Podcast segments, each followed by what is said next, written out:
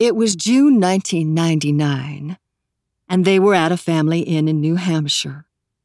It was not the romantic weekend spot Lynn had imagined when Cal invited her for a quick getaway between sessions of summer school. Being together and time away, he had said. That's what we need, right?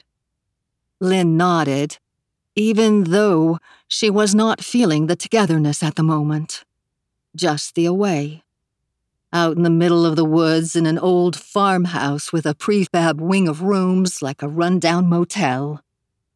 The walls were covered in dark paneling, and there was a faded floral bedspread, shades too small for the windows, and a 40 watt bulb in the one lamp on the dresser. The food in the dining room was family style, with very little choice. The room filled with trinkets and little wooden signs everywhere. If it ain't broke, don't fix it. Bless this mess. And in the bathroom. We aim to please. You aim to please.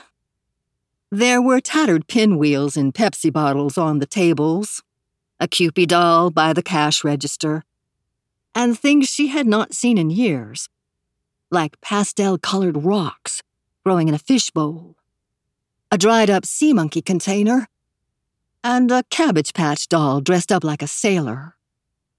There were more toothpick holders than she had ever seen gathered in one place. And something about it all the early American decor, eagle decals everywhere, and empty bird feeders all the stuff left her feeling like life had slowed, clicking like a dying engine, and then stopped. Needless to say, they were not partying and celebrating the end of the century, as Prince had promised they would be doing back in the 80s, when they were kids growing up hundreds of miles apart.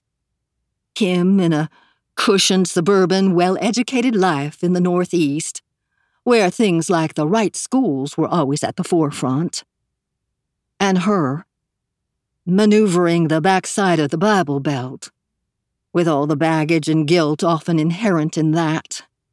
No expectations of anything beyond high school graduation until the guidance counselor, barely out of college herself, insisted Lynn try. You have choices, the young woman kept saying. You can go anywhere. Lynn had met Cal out in front of her dorm the day she moved in. That was over a year ago, and he would be graduating soon.